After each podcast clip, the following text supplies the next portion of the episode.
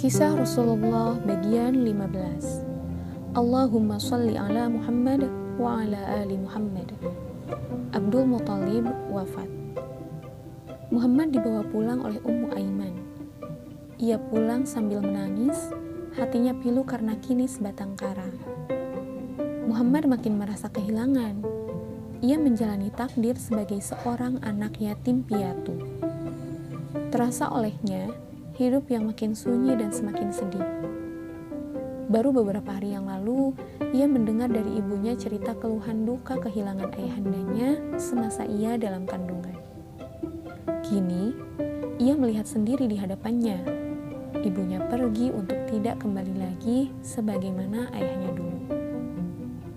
Muhammad yang masih kecil itu kini memikul beban hidup yang berat sebagai seorang yatim piatu. Ketika tiba di Mekah, Abdul Muthalib menyambut kedatangan cucunya itu dengan rasa iba yang dalam. Kecintaan Abdul Muthalib pun semakin bertambah kepada Muhammad. Rasa duka Muhammad mungkin agak ringan apabila kakeknya Abdul Muthalib dapat hidup lebih lama lagi. Namun, Allah Subhanahu wa taala sudah menentukan takdir lain. Pada usia 80 tahun, sang kakek pun meninggal dunia. Saat itu Muhammad berusia 8 tahun. Ia mengiringi jenazah kakeknya ke kubur sambil berlinangan air mata. Kenangan sedih sebagai anak yatim piatu membekas begitu dalam pada diri Rasulullah sehingga di dalam Al-Quran pun disebutkan ketika Allah mengingatkan Rasulullah Shallallahu Alaihi Wasallam akan nikmat yang dianugerahkan kepadanya di tengah kesedihan itu. A'udzubillahi minasyaitonirrajim. Alam yajidka yatima fa'awa. Bukankah dia mendapatimu sebagai seorang yatim lalu dia melindungimu? Wa fahada. Dan dia mendapatimu sebagai seorang yang bingung, lalu dia memberikan petunjuk. Quran Surat Al-Duha ayat 6 7. Keluarga Umayyah. Kematian Abdul Muthalib merupakan pukulan yang berat bagi keluarga Hashim.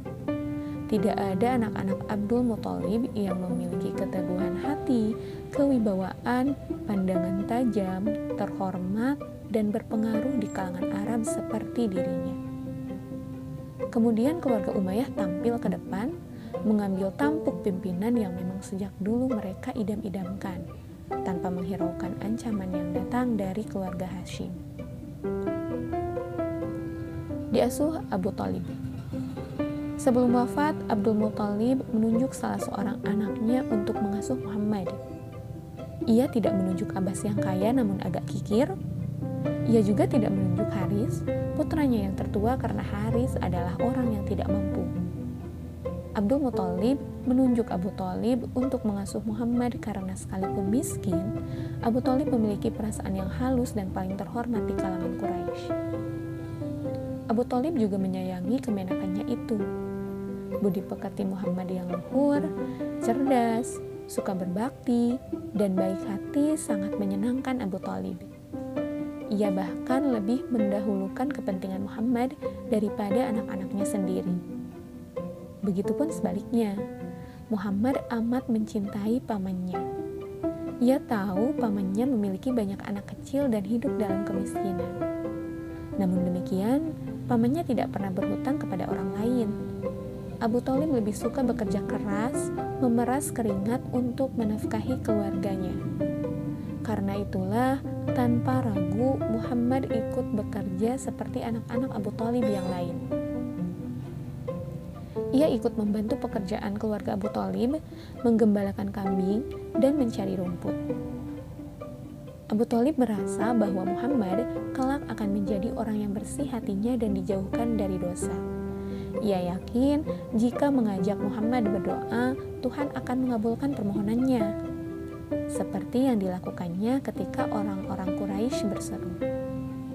Wahai Abu Talib, lembah sedang kekeringan dan kemiskinan sedang melanda.